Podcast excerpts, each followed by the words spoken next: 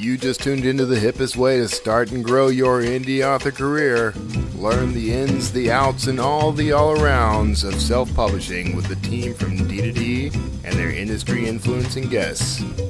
You're listening to Self Publishing Insiders with Draft2Digital.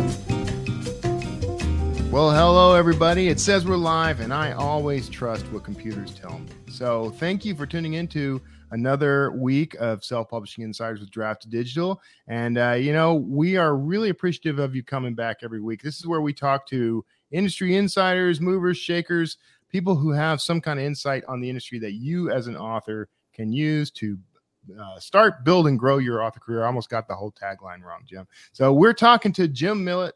Was it? I, I messed it up already. Was it Millett or Millett? Millett. Millett. And I, I knew I was going to do that, and I did it anyway. Um, but thank you for being gracious about it. and, uh, no problem. and welcome to the show. I'm glad to be here. So you are with uh we were discussing just before like you have a bio on the uh Publishers Weekly website that's slightly out of date, but you are uh you've been the editorial director there for now 30 years. Well, yeah, I've been with Publishers Weekly for almost 30 years. I've been Okay. co-edit I've been the editorial director for 12. Um, half of that time I was a co-editorial director and Michael Coffey, who was with me, retired about five years ago. So I've been heading the ship uh, by myself uh, for you know five or six years now. And, Um, and steering it well. Uh, well, it, it's been there's been some rough uh, waves out there, that's for Yeah. sure. Yeah. Um, but uh, you know, we're still alive and kicking. Um, and as I, I think people are aware of, uh, this is our 150th anniversary. yeah. Um, so um, in April, we published our 150th anniversary issue. This is our advertising cover with James Patterson. This is our editorial cover, has Yeah. some of the highlights inside of it.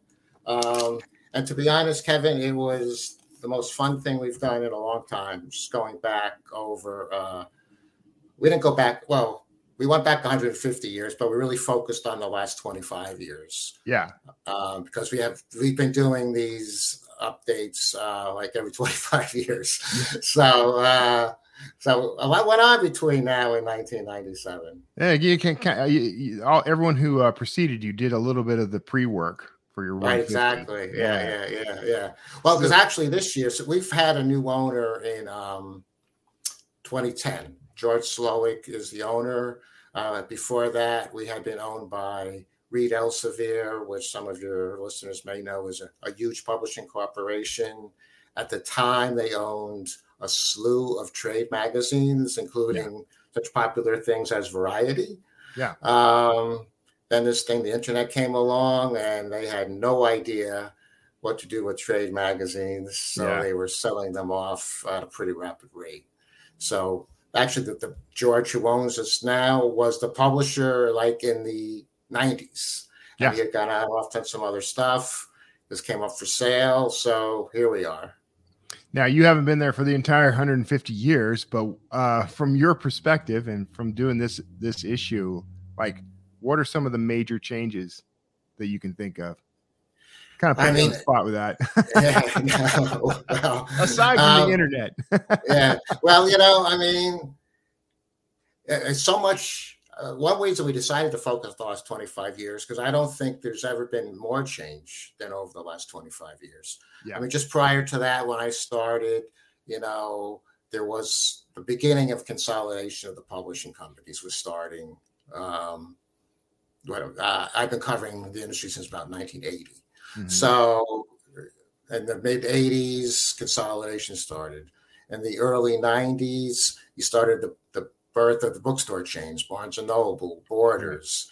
And then as you rolled closer to, you know, mid 90s, Amazon came Yeah. along.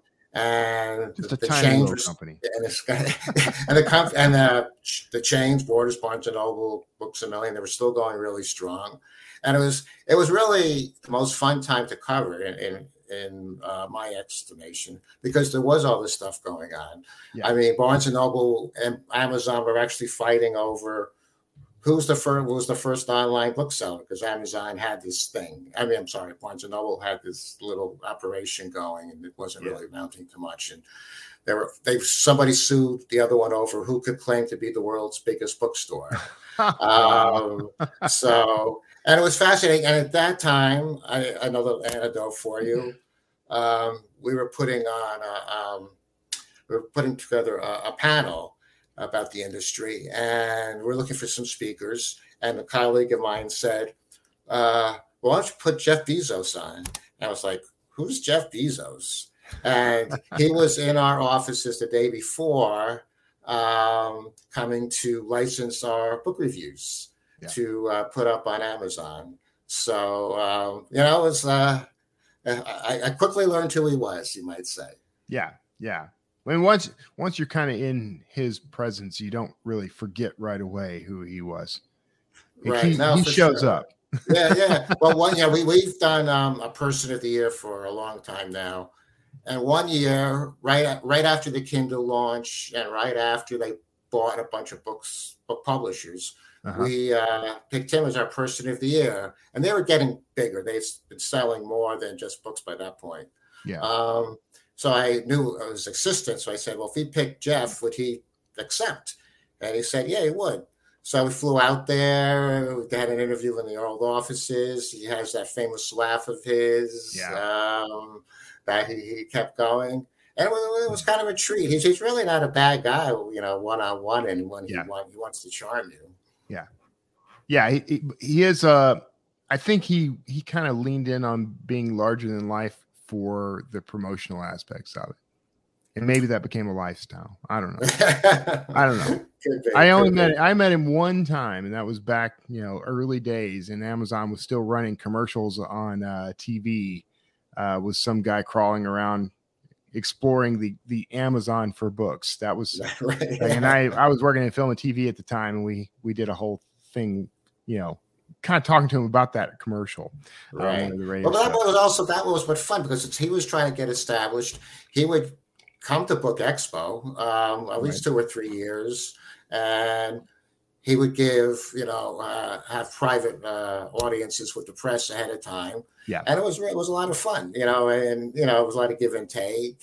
Um, but then you know eventually he became way too big for for bucks. right, right. Now I patiently await for the uh, day when you guys reach out to me to be. Um, more, uh, You're on the radar now. Everything, yeah. uh, but you did include one of our uh, one of our new teammates, uh, Mark Coker. He's actually in this this issue, right? Yeah, hundred percent. Yep. Yeah. Uh, we looked at twenty five of the most influential people over the last twenty five years, and we were looking for somebody who could symbolize, you know, the growth in self-publishing. And yeah. um, you know, Mark was certainly at the forefront of it, and I think he's done a lot to, uh, you know, popularize uh, the whole the whole area. Yeah. Um, I think we can safely say he's not a big fan of Amazon.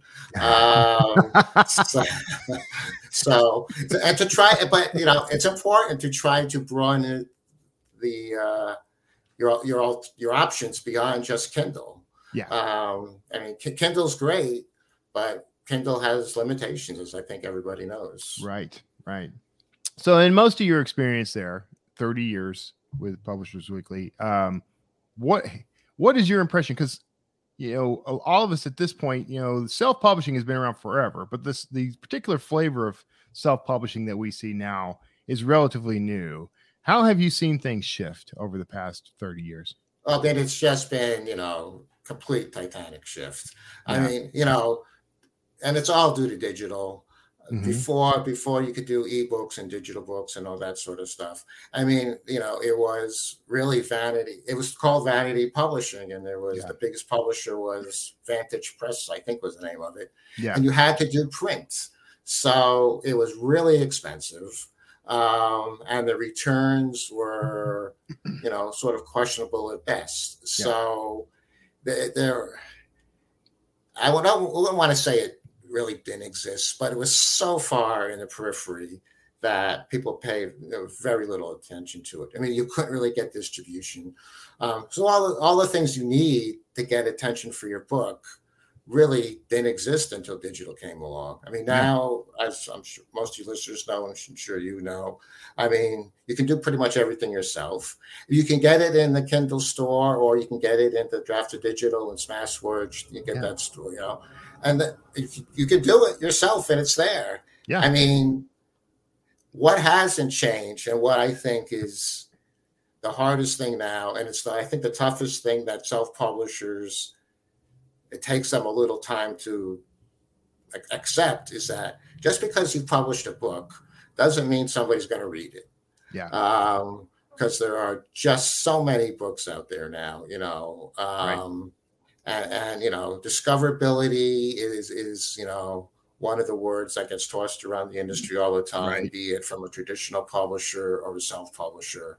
And you know, it is a tough nut to crack.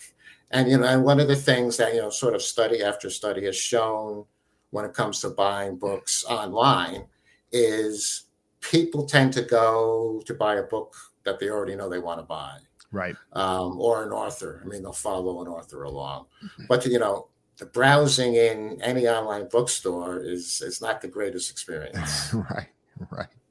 Yeah, and uh, and that's that's that nut that we're all trying to figure out how to crack. Like, how do we and I think in some respects, certain river themed retailers may be working against us on uh, that. yeah, yeah, yeah, yeah, yeah, for sure. Um, but it is, it's something that everybody's grappling with. Uh, you know, I mean, but, you know, on the other hand, who would have thought, well, like maybe 18 months ago, that TikTok slash BookTok would be a thing? Right. So now it's the biggest thing in publishing. It, it really is in terms of promotion. Yeah. Um, I think a lot of people probably knows what's happened. Colleen Hoover is the, the queen of BookTok.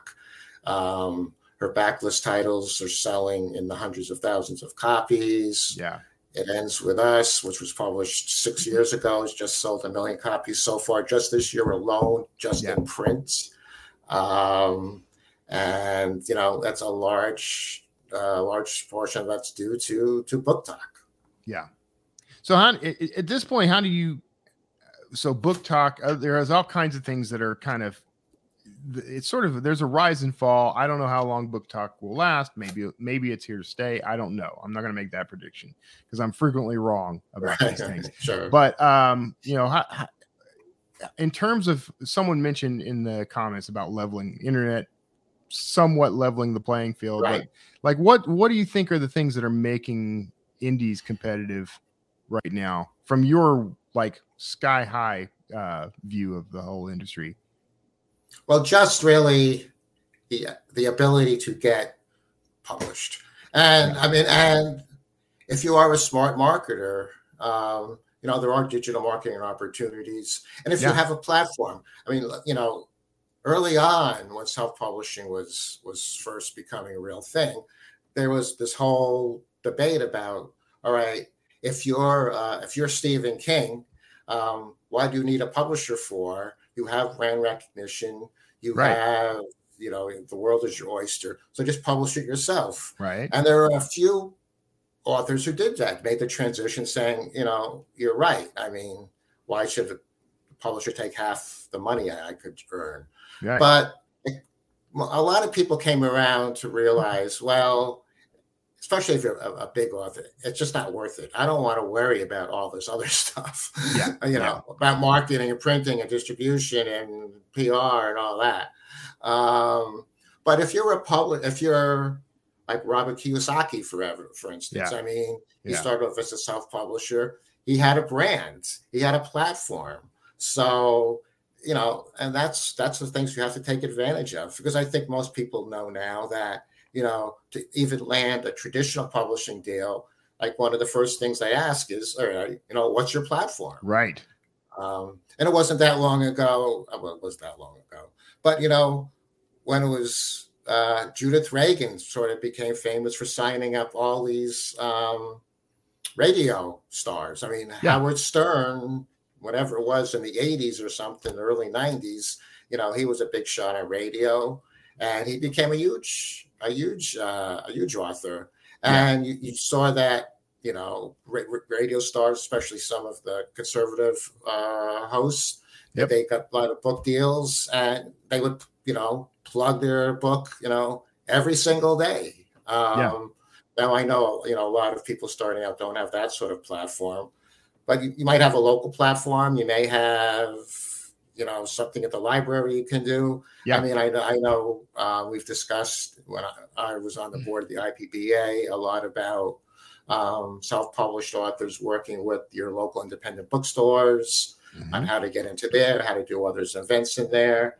I mean, most of them are um, pretty receptive uh, t- to hosting uh, their local self-publishers, most self-published authors, as long as the self-published author is reasonable. Yeah. You can't come in day, you know, and say, "Hey, I want to do an outing," and you know, the books are a mess. You have no prices. You have no discount yeah. for the the bookstore. You have to know how the bookstore works. You have to know how the bookstore business works. Yeah, yeah, and that's that's an education. I think um, when uh, most indie authors don't know how bookstores work and how that side of the business works and they just sort of dream of getting their books on Barnes and Noble shelves, for example.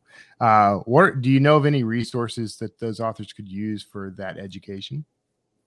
Well, I do think, like I said, uh, IBPA is great. Um, yes. International Book Publishers Association. There's PubWest out there, but you know, uh, I would really just recommend IBPA because this is what they do. I mean, they and they they have tons of resources themselves. Um, I used to have a print magazine, uh, but they have a lot of other things that yeah.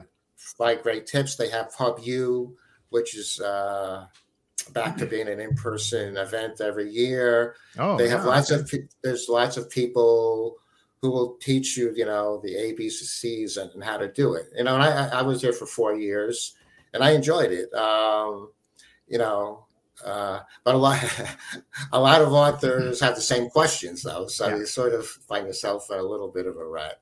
But yeah, and then you know, turning to Publishers Weekly, um, you know, ten years or so ago, we started something called PW Select, which was really like sort of a mm. marketing service for I forget what it was, $75, $100. You could have a blurb for your book and we put it in the magazine.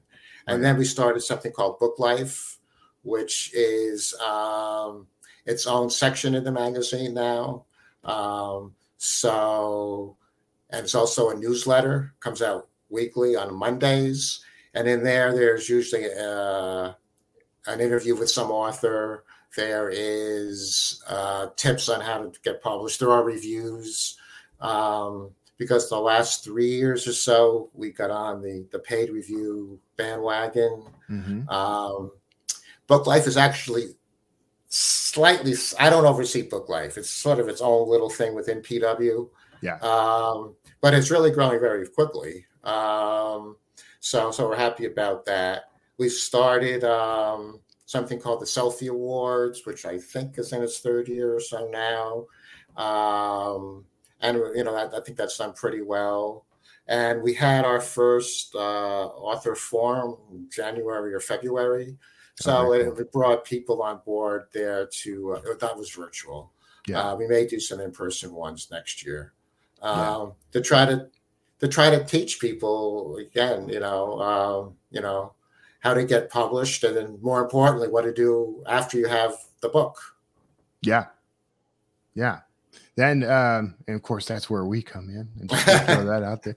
Uh, right, so, so, you know there's um you know i go to a lot of conferences and i do a lot of virtual stuff and uh, talk to a lot of authors. And uh, whenever the the whenever i'm in an event that is sort of a mix of of traditional and indie there it's definitely become it's become obvious that the trad world is kind of looking at indies and saying here are some things they're doing we could do. I'm hoping to see more of that actually.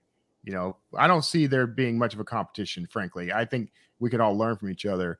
But what do you, what do you think are some things that the indie authors might learn from traditional publishing that we're not aware of or not using right now?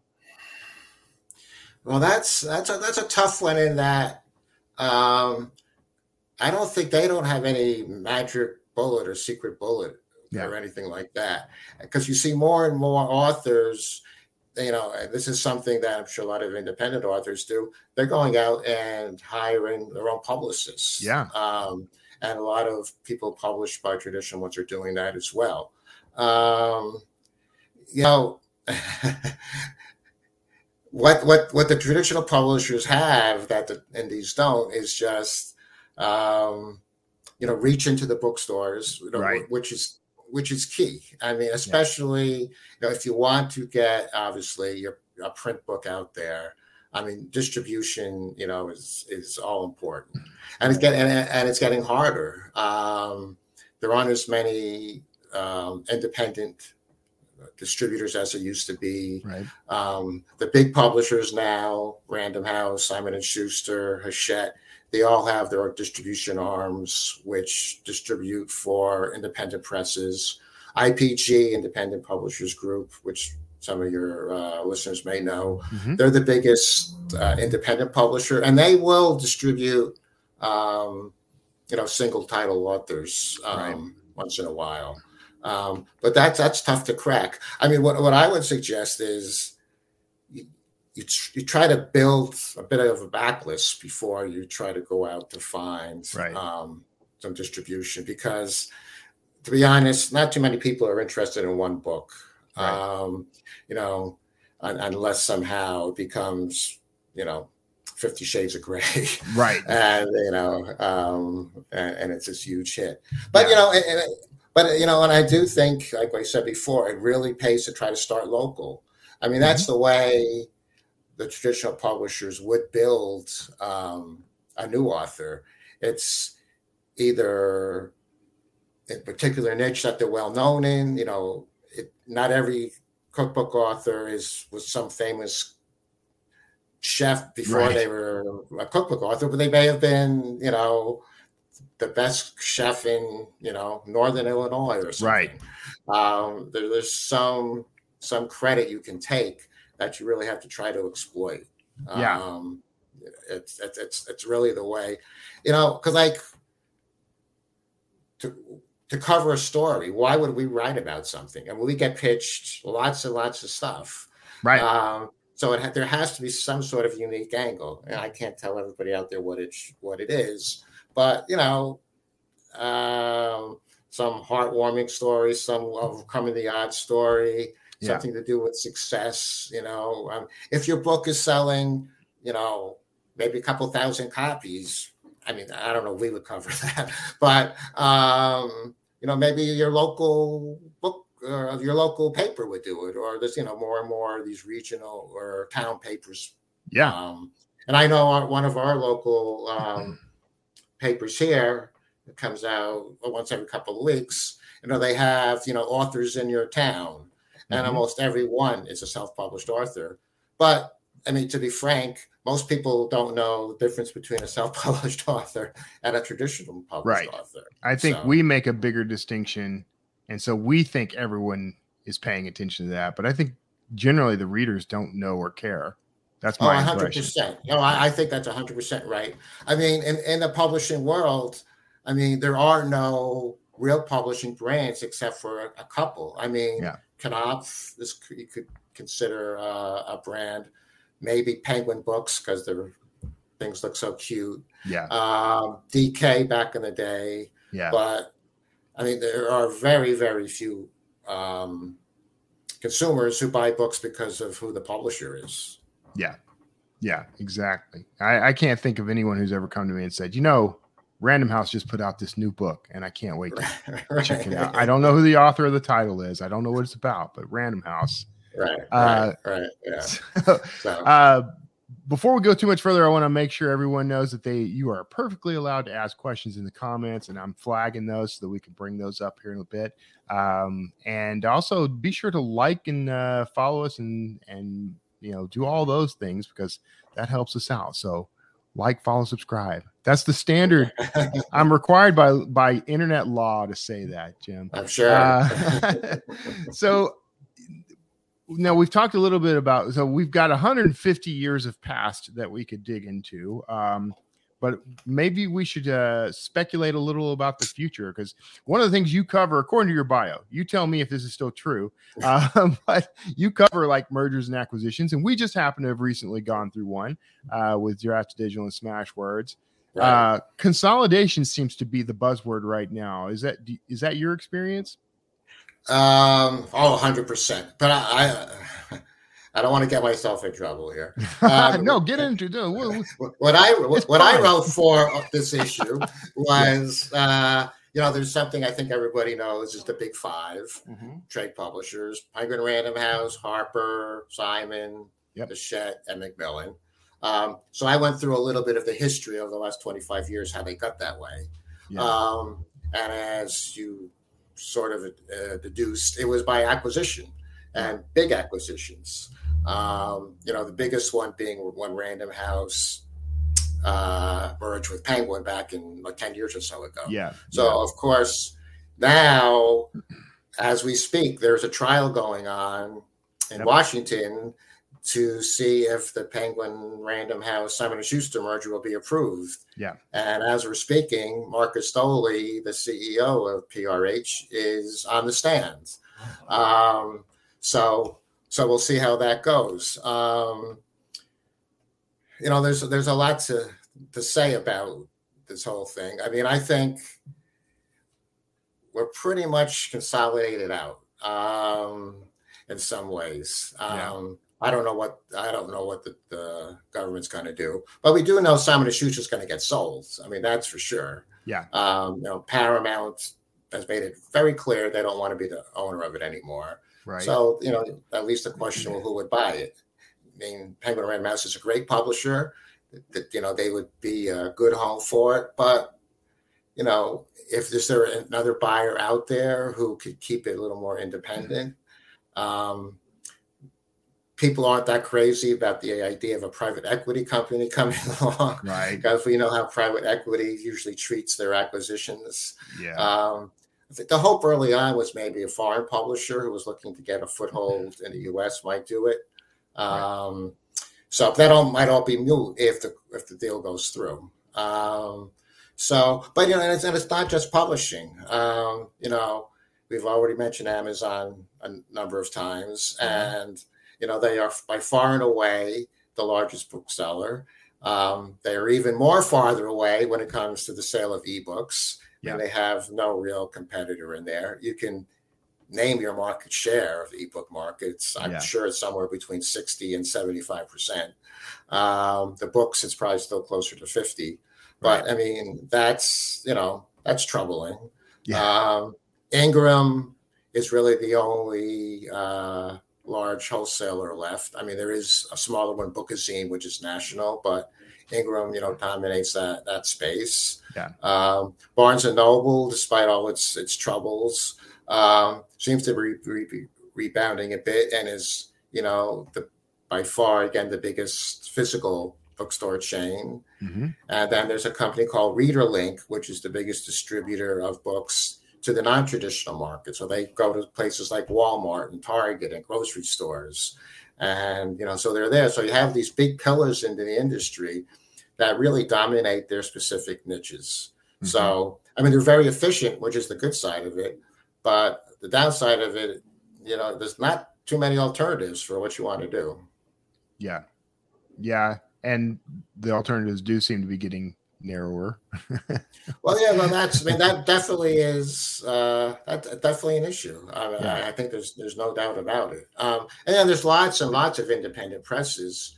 Um, you know, on, on the smaller side, we did a story, I don't know, six months ago about where are the the mid-sized publishers like a hundred million dollars and something, right? And there really aren't that many left. I mean, for for and one for one reason, a lot a lot of the bigger companies bought bought the bigger ones. Like Hachette bought Workman Publishing, which was you know maybe the uh, the, the, best case study for how you grow a publishing from nothing to 140 million dollars. Yeah, Peter Workman was a very creative guy, and I, and he had a brand. And we talked about brands before. I mean, you know, you knew a Workman calendar mm-hmm. because it was so distinctive, and you know. Uh, the preppy Hand Guide and that sort of thing had a real distinctive look to it. I mean, that's one thing that you know authors have to pay attention to is your book design. I mean, you yeah. can create you know a splash with that. You know, if you do something that's eye catching. Yeah, yeah, that's um the kind of thing we talk to authors about all the time. Is you know, there's a and it, it's a lot of balls to juggle really um, as an independent, and that is sure. one of the advantages that that the uh, the trade publishing stuff offers because uh, they will handle at least that aspect of things. But right, yeah, it goes back to what we were saying before. I mean, yeah, do I want to become? Do I want to become a publisher? If you're, yeah. you know, if you're Colleen Hoover, yeah, oodles of money, why would you change? Yeah, but you know, yeah. if, if you're trying to get your foot in the door, it makes sense. But I mean, you're right, and can't emphasize this enough. You have that you have to pay attention to all the details that are involved in and what quite frankly is you know kind of a complicated business i mean why do i sell my books on return returnable yeah. if you sell a print edition you know right. what should the cover price be i mean you know what standards do i need to meet and all that yeah. sort of thing yeah and these are not always easy questions to answer um, the right. the pricing question alone has kept I think most of the authors I've ever known up late at night wondering if they'd gotten their price right. You know, right. I remember uh, once upon a time somebody said four ninety nine. I'm not sure yeah. if that's still the conventional wisdom. I think it just varies by you know genre, of course, and uh, page count also plays into that. Uh, and indie authors tend to most of the indie authors I know tend to aim for eighty to hundred thousand words, and I think four ninety nine is kind of the bottom of that, but Right. I've found that to be a, to be a pretty decent price point for my books. I'm just going to yeah. put that out there. That's not advice. That's just anecdotal. I know um, something was batted around a few years ago, and it will be forever. Yeah, People sure. are never going to settle that question. Yeah. So I got some que- some questions have popped in, and this was one uh, I more or less wanted to bring up anyway. Uh, so Randall says, "Do you see more hybrid deals happening for indie authors in the coming years, or less?" Uh, more or less hybrid deals, I think he means. And uh, will the merger of the major publishers have a negative or positive effect? And will the best option for print be hybrid deal a few years from now? What do you think? Um, I definitely think hybrid is growing in stature and in importance. There are more and more companies out there yeah. that have established themselves as hybrid. Um, and I, I would just say do your due diligence um, on who you're working with. I mean, again, going back to the IBPA, and a lot of your listeners may already know this, they have a criteria you have to meet for them to sign off on a company being a hybrid uh, okay. uh, publisher. So I would certainly watch that. Um, well, I know of quite a few that are growing that are actually staffed by people who used to work in traditional publishing. Um, and you know see this as a way to help themselves get started and also give different um, authors a chance to, to get their books out there. Because most again most hybrid publishers are led by people who, who know the business. So i mean that right there is a, a, step in the right direction. Right. And and on depending on how you go with you know the costs aren't that exorbitant but you have to go with your eyes wide open. Um, and again, I think most are fair and, and they, they're looking to do, they want to be able to backlist. They're trying to build a real business. Yep. So, um, you know, they're, they're, they're there to do the best for they can for their, their, uh, their authors. You know, will the uh, mergers be negative or positive? I think there almost has to be a cut in, even if the Simon thing and P. March go through. I mean, there's going to be a net decline mm-hmm. in the mm-hmm. number of authors they publish. So there'll probably be a trickle down effect. I know some of the traditional medium size publishers are kind of waiting, saying, all right, so this mid list this mid list author at Simon and Schuster, when they get merged into the other one, this yeah. author is going to become buried. Yeah. Um, so fine, Kensington Publishing. This is my chance to get in, you know, and then yeah. it, it could go all the way down the list until hybrid publishers start picking up more and more authors. Yeah, yeah. I mean, the way uh, the way I've watched it, and you're going to have a much better view of this than I am, but I, it seems to me like, well, there was all the talk of the mid list disappearing, and I don't think the mid list disappeared. I think they mostly just went indie. Uh, and uh, and I think hybrid is kind of starting to kind of pick up. What? Let me ask you, what is your definition of hybrid? Because I I actually sat on a panel a couple weekends ago, and there was some debate about what hybrid really meant. What do you? How do you see what hybrid? Well, I can see where there would be a debate because I mean, to me, hybrid is um, as an author working with a publisher who's paying a fee of it's going to be a few thousand dollars for certain functions to be carried out. Mm-hmm. And in exchange for that, you're going to get a higher royalty rate. Uh, the royalty rates, as, far as I remember, can go anywhere from really high, 90% to, you know, I think the minimum is probably 40 or 50%. So it's like a pay for services thing. I mean, I want you to edit my book. I want you to design my book. Um, I want you to do publicity for it. I think a lot of these do have the, that type of menu you can choose from. Yeah. So, I mean, to, be, to me, that's what it is. And then I think the IBPA's definition is you have to have a distributor. Yeah. Um, and that, you know, that is, a, as mentioned before, that is a key hurdle to meet, especially – if you want to do print, obviously. Yeah. You know, and a lot of people do want to be in print, and, and there's a reason for being in print. I mean, you know, despite all the challenges, um, you know, uh, print books still sell as a mm. format that right. most people still would rather rather use. Um, you know, and you know, Amazon and Barnes and Noble sell a lot of print books. Just a few. Yeah.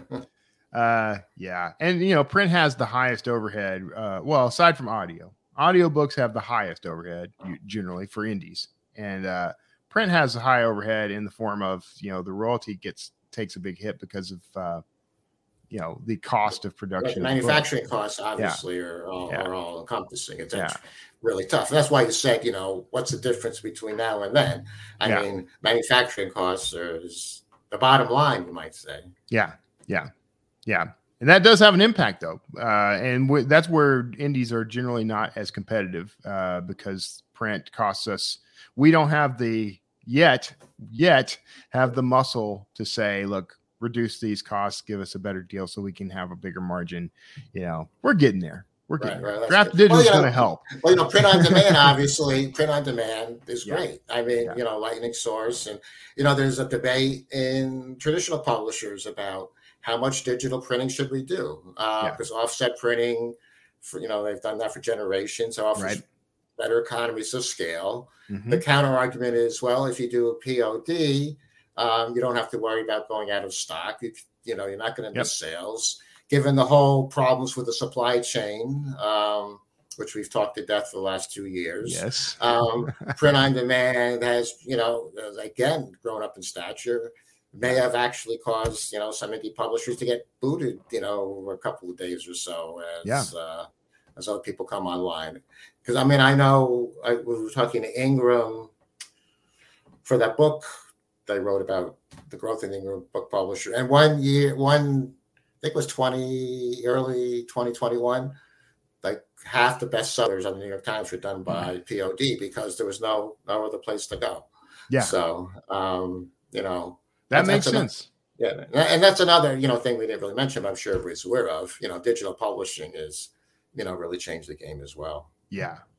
and it's so much more than people think because it is POD is part of that digital publishing landscape, which a lot of people don't think about because it's a physical book, you know. Right, right. Uh, ebooks, obviously, um, audiobooks, all that stuff. It's it it really has just just in my limited experience with the industry you know, I started publishing 2006, and it's changed so much since then. Right. You know, so well, yeah, for sure. Well, even even though you mentioned how, how expensive audio is, I mean, audio was always like a stepchild. Yeah. Until the smartphone came along and everybody was listening to that, and yeah. and it made the cost, the consumer cost at least, way cheaper I mean, physical yeah. audio was really expensive. You ever try to buy a Harry Potter yeah. audio for your kids yeah. back in the day? I, got, I had to take out a second mortgage. Right. They were not cheap. but, you know, the digital audio, it's great. And, and, and, you know, of course, Audible has their ACX thing. And, um, there'll be some other self-publishing audio enterprises coming along, I'm sure. So you know, we'll see how that grows up. Yeah, yeah. Um, okay, I got a couple more questions here. Some popping in at random. Let's see. I, I, lose a couple. I did not mean for that one to pop up yet, uh, Randall. I'll get back to you. Uh, so MVS is is 14 books enough of a backlist? Yes. Yes, I think so too. Yeah, I think even what do you think? Is a, what do you think is a minimum backlist? For how for, long is Bridgerton? How long is Bridgerton? Uh, eight, eight, eight, eight, to ten. Yeah, I think eight to ten is probably 10. good. Oh gosh. And I right, so I saw that question, and I was on a panel yesterday yeah. talking about AI. Mm-hmm. Um, there we go. so there's a lot of debate about it. Um, even the AA guy, AI guys who I was on the panel with would admit it's not perfect for everything. Yeah. Um, especially for fiction. Yeah. Um, but it's it's coming along. Um, you know, they're they're getting better and better. Um, so I would definitely explore it. Um, and I know, and it was actually what the, when I was on this panel yesterday, I asked uh, the, there was Speechki and DeepZen, who are two of the bigger AI yeah audio guys right now. And I said, well, you know, where do you stand on self-publishing? Yeah. And they said, you know, we're uh, um, you know, they're they're starting to reach out to it. They think it's a, a market for them in the future. Um, but as people probably know, you cannot sell AI narrated titles on Audible. Right. Um, yet. Although, yet, yes. Yeah. So, so we'll see if they actually, uh, if Amazon actually changes something. We'll, we'll, we'll see. Hey, look, it's been it's it's been known to happen, but I mean that is too delicious a pie for Amazon to ignore for long. I think, and I, right. you know, my position on on AI narration is that it's not. It's you know, by the way, for those listening, this was a question from Randall Wood about whether or not we uh, we saw AI narration uh, as becoming an industry standard. I don't think it will replace um, human narration altogether. I think what it'll be is a whole different market. The same way ebooks and print books are two different markets, appealing to two different groups of readers. Right, right. Well, the, and the point the AI guys make because believe me, there's been a lot of backlash from narrators yeah. Um, about this whole thing. But I mean, their point is uh, there's way more books out there that will yeah. than will ever see yep. audio unless you do something for AI. And because narration isn't um, human narration isn't that expensive, but does it costs more than AI. Yes. So um, if you have a backlist title that you think you know could maybe sell 500 copies mm-hmm. year after year for a while, you probably won't do a human narrator. But if yeah do AI, then do it. Yeah. And there's and there's nothing to say you can't take the royalties and profits you make from the AI book and roll them over into getting a human narrator, and you have a separate second product, not a replacement product, but a, a completely different product. Right, right. Different because right. you can price AI books lower than the human narrated books, and plus, plus, you know, and I do think it's important for public uh, authors and publishers to be in that market because you know I Spotify is now there. Yep. I mean, Spotify sounds like they're going to throw a lot of resources to developing uh, their own uh, audiobook delivery system. Yep. So, I mean, they got a lot of listeners. They just bought so, Findaway. Uh, just bought Findaway. So, um, so you know they're on their way. Yeah. Uh, one more question here, and then we're getting close to wrapping up. Uh, e-car ebooks asks Jim. I love it. Uh, what what's your two biggest low hanging fruit tips that writers can do to get a good review from PW? Uh, I never get this question. Uh, had to um, come up, Jim. It had to come up at uh, some point. Well, there's not too much I can say to get a good review. Yeah. But to get a review, you, you really have to follow our guidelines. Um, don't forget, we are pre-publication review, mm-hmm. uh, which means we want it at least three three months ahead of time because the whole rationale for for our reviews is for to get the book in front of the professional book buyers at a time when they can still order the book and it makes some sense. Yeah. So make sure you hit the deadlines and please submit something that looks, you know, we we still take prints, which we did for two years because of the pandemic, uh, but we do take it now. But we you can also do it um, digitally, and just make sure everything looks good. I mean, not no no typos. No, I forgot the jacket or, or the cover looks like crap. Has a dollar bill do, tucked into it as a bookmark. Right, exactly. Because we we do like about we do like nine thousand reviews a year, but we get like um, you know 50 60,000 books a year. So wow. you know, it's uh we got a lot of books uh and so so do you have like a massive team that read divvies all that up to read that? We or? have eight to depends what how you want to count it, including children's reviewers. We have yeah. over ten, and they each okay. have different categories. Um, so they're they're the the first filter, uh, and we do have a mail room where it's, if if the physical books look really bad, they would get tossed before they got anywhere. Right. Um, That's the old slush pile technique. Right. Exactly. No. yeah, yeah. So I mean, it's super competitive. I mean, I mean, we you know I, I'm not really wanting to plug the paid service, but we do have a paid service that you're pretty much guaranteed a review. You don't have to run it if you don't. And again, yeah. I don't know what the price is. It's like four hundred dollars, I think. Yeah, yeah. Um, but uh, that's that's that's somebody else's problem. That's not tall, mine. Tall Aaron. But but but but last thing I would say, that review will run in PW in the yes. book life section. That's so that's the kind of guarantee I'm looking for. Right, right. right. Good or bad, though. That's the problem, right? Good well, or bad, it's running. It's hard to write a bad uh, paid review. Let's put it that way. Yeah, yeah. Maybe constructive criticism is the way to say. Tall, Tall Aaron on YouTube asks if that's uh, if that would be floppy or USB for those digital submissions. Uh, I think USB. yeah, right. USB. Yeah. yeah. I do remember those days. I remember yes. briefly like submitting to magazines that ask for things on floppy disk. You know, yeah. Uh, yeah. We have our own system. If you go on, if you go to publishersweekly.com, the website she tells you how to do it. Yeah. So. Yeah. Well, Jim, uh, I we're at the end, um, and I actually I need to run something real quick. Can you bear with me? There's a spot I need to run real quick. Sure. I promise we'll be back on the other side, but one second. Uh, oh, gotta find it. And uh, hold on, everybody. Here it goes. Ebooks are great, but there's just something about having your words in print. Something you can hold in your hands, put on a shelf, sign for a reader. That's why we created D2D Print, a print on demand service that was built for you. We have free, beautiful templates to give your book a pro look, and we can even convert your ebook cover into a full wraparound cover for print. So many options for you and your books.